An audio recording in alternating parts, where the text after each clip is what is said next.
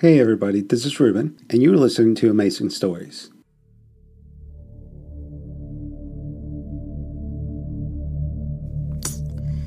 In the dark, you start to think plenty thoughts. You start to think of home, what your husband eat tonight, how will your son sleep without his mama's night prayers. Think of all these things when you have enough time. I could not sleep, oh. Could not even eat like the rest of them. I was worried for Naomi. She was in there, in the office with him for a long time. She should not have been there. She was just a child. I would have gone in her place if I could, but there was nothing I could do. I was in one of those hours alone. You know the story of Jonah in the belly of the whale? Eh, it helped me get through the night. We were all in the main shop floor. Carl was in the back room with Naomi, occasionally coming out to patrol the aisles. I didn't like it. I didn't like it one bit. I didn't like how quiet they were back there. Anything could have been happening. There hadn't been any mention of food or drink up until this point, so we fended for ourselves. Hired a ploughman's from the fridge, kept it simple. Jackson was filling himself up with energy drinks. The last thing we needed was him becoming more hyper. About two hours went by. Still nothing. The useless security guard, Derek, started on the whisker. It occurred to me that he knew the code to the back. So why wasn't he telling us? Uh, my name's Derek, Derek Osmond. Did you spoken to the others? You have. Look, um, I barely knew him, Carl. I can't remember. He'd been working on the tills a few months. Didn't always smell the best, but he's quiet. You know. I they always say, don't know, the ones you have to watch. We uh, we were on shift together a few times. I do earlies. Carl had been on with me once or twice, but never really. And then he was laid off. He was gone. Last in, first out. Took me by surprise. You know, I have to say, all of this. I mean, can you tell? You have an instinct for these things? Well, look, whatever it is, I don't have it. I've been working there three years, nearly. Wilson's applied the year I turned 60. Actually, that's the year I got divorced. Yeah. Big year, all your wildest dreams. Uh, what's it like? Well, the first thing is you come along and they say, well, it's training day, you know. what it involves is they say, right, go and stand there by the door with that hat on and just stay there. That's the end of the training. Did you enjoy it? Now try not to die of boredom. If a bunch of kids come in, you and stand around near them. And if I'm feeling like I need a bit of air or offer help to an old lady, I'll take her shopping home, carry her bags, you know. Mrs. Evans, there's a few doors down from the shop, so I don't mind helping her out. Once or twice I've had a shoplifter, you know. A couple of times I've seen one running out. I've tried to go after them, but it's just getting nowhere. Yeah, you know, they're rounding the corner up the top of the road by the time I get out the door. They're getting on a bike and they're poof, they're gone. Forget it. What, what have they got? Like a multi pack of crisps, a couple of beers. But yeah, yeah, this was my first armed siege. You're not allowed to actually get hold of people. You're not allowed legally to do it. We got no rights beyond just a member of the public if, if we're not detaining them. We can use reasonable force, whatever that is, but if they've got a gun, I mean, I'm sorry, but I've got kids, grown up kids, so I'm not risking my life. No, uh, uh, uh, not twenty three an hour. but the thing is, they do look to you, right? When you've got the uniform on, the rest of the shoppers, hostages, whatever it is, and they're all kind of going, well, "Come on in, what are you going to do about it?" No, no, I'm not risking my life. That's the bottom line. When it comes to him waving a gun about, I'm one of the punters. When that bunch were jumping him, you know, I tried to look like I was involved in that, but it was them. It was nothing to do with me. I'm not going anywhere near someone with a gun. yeah, I'll leave that to the rest of them, you know, army woman and all the rest of it, with their hero complexes and their. It's just a death wish, isn't it? And then Nadine got shot. Uh, he was going to get married, you know that? Yeah. There was this whip round a few months ago. People signed a card for him and his girlfriend, fiance, in a staff room, and uh, yeah, they're going to get married. So Carl was in the back with the schoolgirl uh, for a long time, a long time, and It had been dark a long time, and uh, we were all, well, we were waiting, uh, just waiting in the bread aisle. The initial chaos and panic, adrenaline of it all had died down a bit, and um, we were talking about our families and so on. Because uh, by now we knew they'd know about what was happening, about the gun and about people being held hostage. But of course, we didn't know if they'd know we were involved. So we were wondering if they would have worked it out. Anyway, uh, someone asked me about Stuart and the kids, which was. So I'm not a big one for talking about family. Um, I was talking to Derek mostly, the security guard. Carl kept looking at all the stuff online, getting obsessed with it, asking us what we thought. Obviously, there was speculation about who he was and uh, why he was. I mean, why does anyone get into something like this? he needed money, of course. Who doesn't? But they were trying to dig up all sorts. There was an ex girlfriend they found. She said he threw the telly out the first floor window once. Um, and a school teacher who said he kept himself to himself. Uh, he made sure we all had enough to eat. Not that there was a shortage of food. I mean, if you're held hostage in a bank, you're not so well catered for. Do you know what I mean? But uh, while Carl was waiting for the ransom money to arrive, we were surrounded by food and booze. Anyway, I had a drink. We all did, to be honest. But all I could think about was the young girl, Naomi. I told Carl, I said, I, I want to see her. He'd had her locked in the back room with him since she owned up about the photo. Yeah, we were we were worried sick. I was sitting in the corner trying to be as far away from him as possible. And he was sort of just sitting there with his hands on his head, like he had a migraine or something. He didn't look okay, to be honest. Then he took off his mask and he just looked at me. I thought bare long he didn't move. He was just like, like that.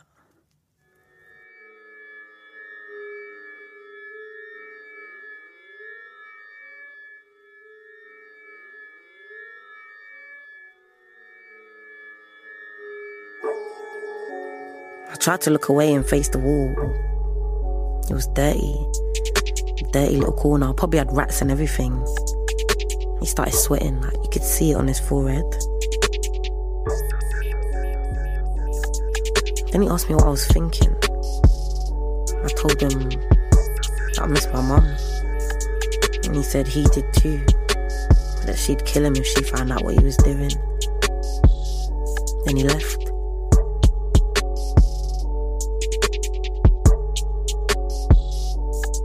He went outside, not outside, outside, but I mean into the aisles. Then he came back with a pack of cigarettes and started smoking. Offered me one. He asked me about school. I told him I wanted to be head girl, but was never going to be because I'm not like the other girls. And I'll have to make a campaign video, and it goes on the school's website for the whole school to watch. And then he was like to me,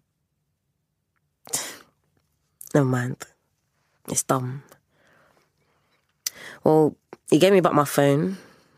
He asked me what they were saying out there, and I didn't really want to tell him that everyone thinks he's some psycho kidnapper. So I said, why didn't he make some videos to show that he weren't? And he got up and was like, let's go. And then he brought Naomi back. She looked okay, I think. I mean, how can you tell? But she looked, you know, she wasn't panicking or traumatized or no more than the rest of us. Anyway, she kept saying she was okay. It all felt. Well, I guess that's why the rumours started that she might be in on it. Was she in on it? I think Jacko said it first. Was Naomi an accomplice, his girlfriend, maybe? Yeah. And I said to Carl, How is this going to end? It isn't looking great for you. When it's all in the papers, how is he ever going to come out of it okay? And I said, Think smart, Carl. Think medium to long term. This isn't looking good in the here and now, but if you can come out of it in a few weeks, you know, with people thinking that you were backed into a corner, well, you haven't killed anyone. Yes, that poor manager got shot, but you released him and he's stable and it wasn't deliberate. At the end of the day, if you can start getting a different image out there, maybe. Carl wanted to get others involved too, like to show that we were all right and everything. He brought me back to the aisles and Carl told everyone to eat and drink whatever they liked while I recorded it. He told them to say stuff like, Carl's not a killer, we're okay, when the money comes, we're going home. And that's when they started drinking. Jacko let me have a sip. It was disgusting. Like, Carl was really happy with the footage I got. We posted it and the internet went crazy. No, look, it wasn't a party, alright? Not I know what the phone footage looks like, but it wasn't a party, alright? I swear. I know, I know what it looks like, but it's wrong, alright? It's wrong. When you know the context, it's wrong. Something else happened when we were locked in that room. Carl called his mum. I couldn't hear what she was saying, but he asked her if she'd watched the telly or the news or anything. Then he told her he'd just stepped out and he'd be home soon and that he'd pick up the food shopping from Wilson's. Then someone opened a whiskey. Now, you know, I, I'm quite careful about how much I drink these days, generally. But if you're stuck in there for the night, you know, yeah, I needed a drink. I did. So, you know, you do whatever gets you through. And, um, yeah, um, oh, me and the uh, woman Maggie? Yeah. No, we were drinking most of it. Yeah, talking about kids, you know. You get maudlin. Of course you do. When you you're facing mortality and and then there's there's a good amount of whiskey there, you know. Um it was her son's birthday, I think. So you want to yeah, of course you do. You know, uh, we always go to London Gateway Services on Abby's birthday. My daughter when she was about four, we were coming back from seeing the grandparents, uh, and we had to stop there, use the toilets, or whatever. And and she said it was her favourite bit of the day. So after that, we always, you know, on her birthday. She's thirty eight now. it's a bit of a joke, you know. She likes a can of coke and a sandwich and a magazine. I mean, yeah, I take her anywhere. Heston, Leigh Delamere. Sandbach Services. Look at your face. No, no, no. I take her to nice restaurants and get her pizza, and but she still prefers London Gateway. Carl's new plan was to take control of the narrative, being positive messages to the world outside. I didn't know what they were really hoping to achieve with this. Firstly, was Naomi being forced into doing this? Probably. And did Carl think that buttering up the court of public opinion would save him from real life consequences? I mean, surely not. He should have been concentrating on the here and now, you know, the negotiation. Who in there could have been working with Carl? Yeah, I'm asking you, Mr. Journalist Man, which of us could have been his guy on the inside? It doesn't even sound right, does it? I mean, I told you, this was the press, your lot, clutching at straws just because they didn't have a Scooby who any of us were at this point. I read it all after we got home. Well, go on then. Go on, who's he going to be working with? What, Kemi? Do you think she had a divine dream where she knew the secret entrance into the ATM machine? Or uh, was he working with Naomi, the schoolgirl who put him, you know, his face onto her private Snapchat story and revealed his identity to the world? That Naomi. Or was it Maggie, you know, the robot who's blatantly never broken a promise, let alone a law in her life? Penny and Carl don't even look like they're from the same planet, and Derek had hardly cut a fart since we'd been there. There's your lineup. The usual suspects. Nah, I don't think so. Does any of us sound like we had accessory to armed robbery in us? Now, Carl, he's back on the phone to the negotiator. I thought he'd been quite quiet, actually. The negotiator now. You know, in films like uh, Dog Day Afternoon, yeah, the negotiator doesn't shut up. It's like they're trying to be the lead in the film. And he was getting angsty now. Carl, that is, you know. He told them to double the money now because they knew who he was. Still, though, 150k was low, man. Now, if you're doing a ransom, you've got to be demanding around 250, 300 bags. At least start with that, then make it go up like it's an auction or whatever. Now, I was starting to get into it, I'm not going to lie. It seemed under control anyway, that's why I took, you know, I just checked out.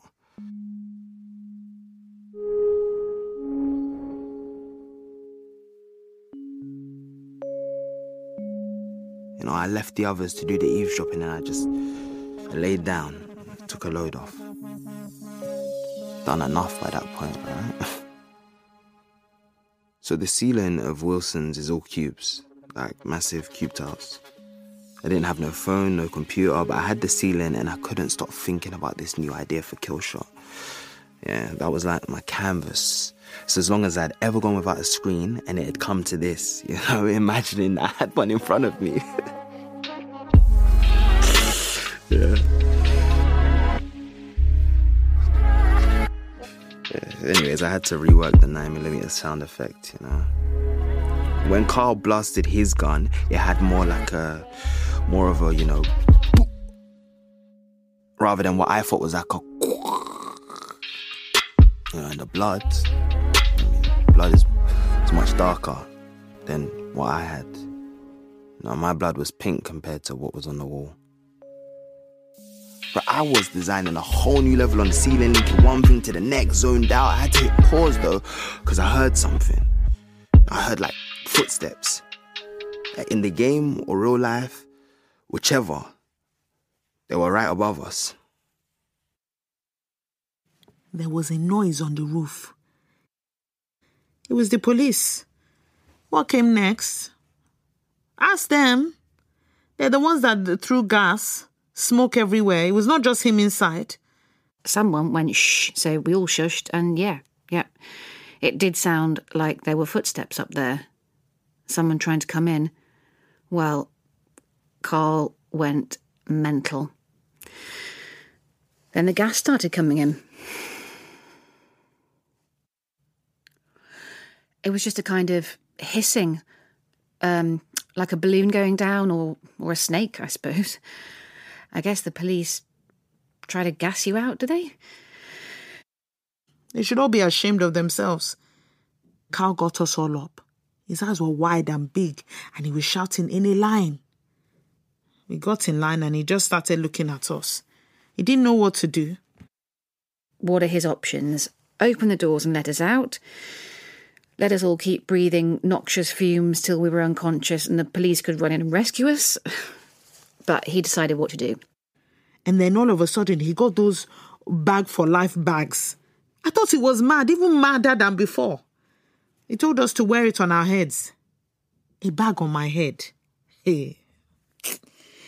He called the police uh, um, and spoke to them in that voice. I didn't like it. That sound of that voice in the dark underneath the bag. It sounded evil, devilish. He said he, he, he's had enough and that he should be taken seriously. I wanted to suggest that he stop talking about robots. Take off that superhero mask and stop that silly voice.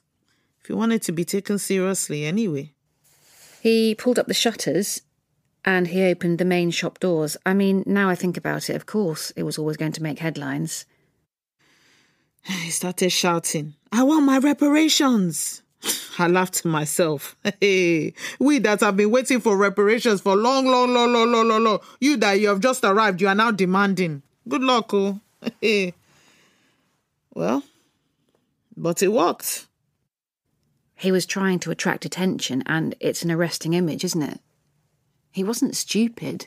All of us hostages, we were all being talked about in the press and all over social media by now. It was crazy. And of course, it's going to attract attention.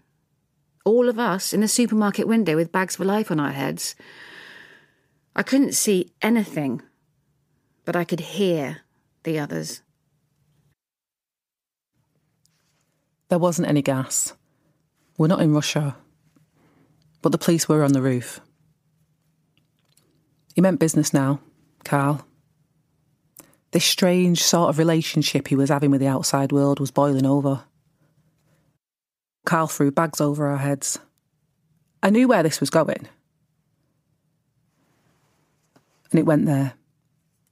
The sound of that steel clanging, and the lights penetrating the cracks in my shopping bag meant that we were on show.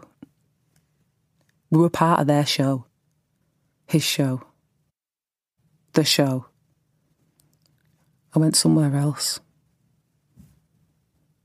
Somewhere I'd been before. I could feel my own warm breath against the bag, my own cheese sandwich breath. I could hear my heart beat, fighting with its own instinct to go faster. I could hear whoever was on the left breathing quickly and deeply, trying to stop themselves from completely crumbling. I could hear the whisper prayers to my right, Kemi, and her acceptance of what the future may hold. I could see my family, my husband, and my boy waiting for me with a big sign that read, Welcome home, Sergeant Mummy. I could see the smiles. I could feel the embrace, the tears, the sighs of relief that meant we're together now.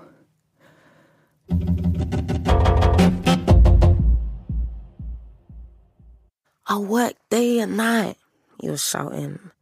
I took all the shifts no one else wanted and cleaned all the nasty shelves no one would touch.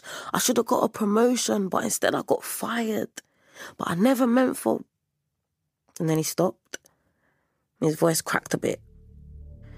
But then he goes, Now there's no going back.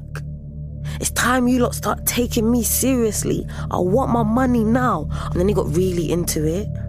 And then he said, if you don't bring the money, something bad's gonna happen. And it doesn't matter because the robots are gonna kill us anyway. I wish he never said that bit. Once again, your people gave in to his demands. The police told him to, to lift the, the bags from our heads. That they needed to see us before they sent the money in. He must have been weighing up the pros and cons because we stood there waiting for the next move for God knows how long. If he was going to kill us, he would have done it by now. If he was going to let us go, he would have done it by now. The next move was strictly a power move, and we were front and centre. He said, OK, slowly, take your bags off. No false moves. We had our eyes back, and I can't speak for the others, but I could see even less than before. The bulbs flashing, the spotlights. You'd have thought we were walking the red carpet. But as soon as he saw our faces, that was it. We were like lambs to the slaughter.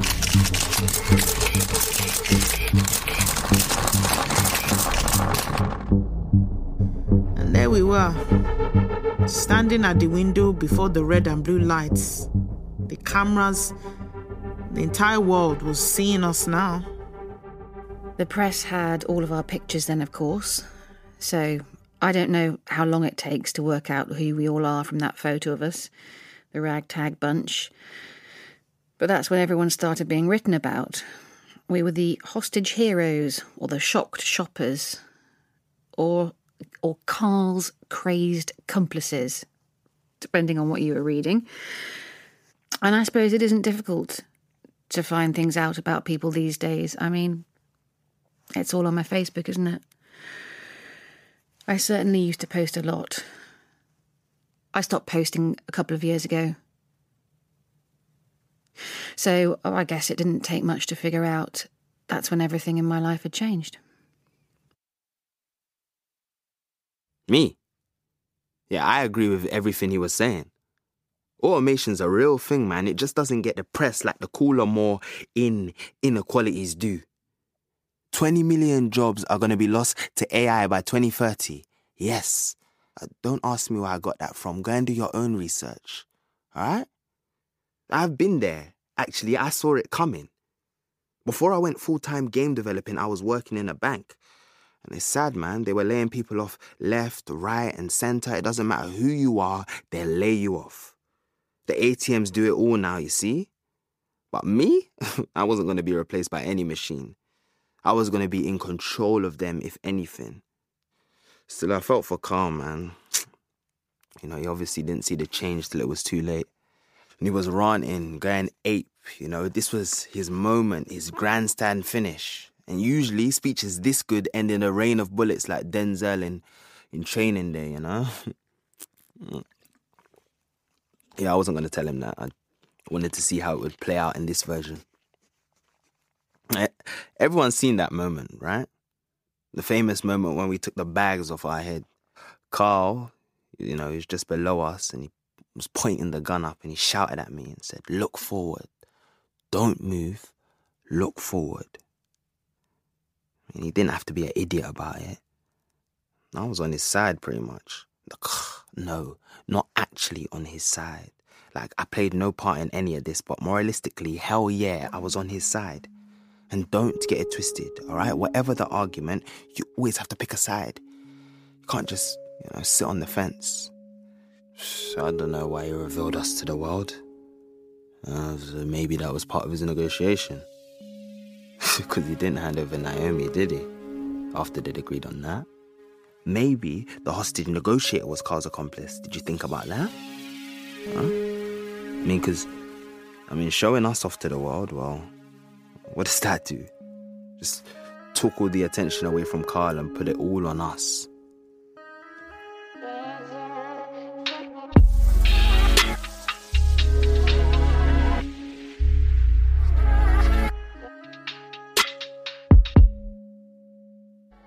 Siege, a BBC Cymru Wales production for Radio 4.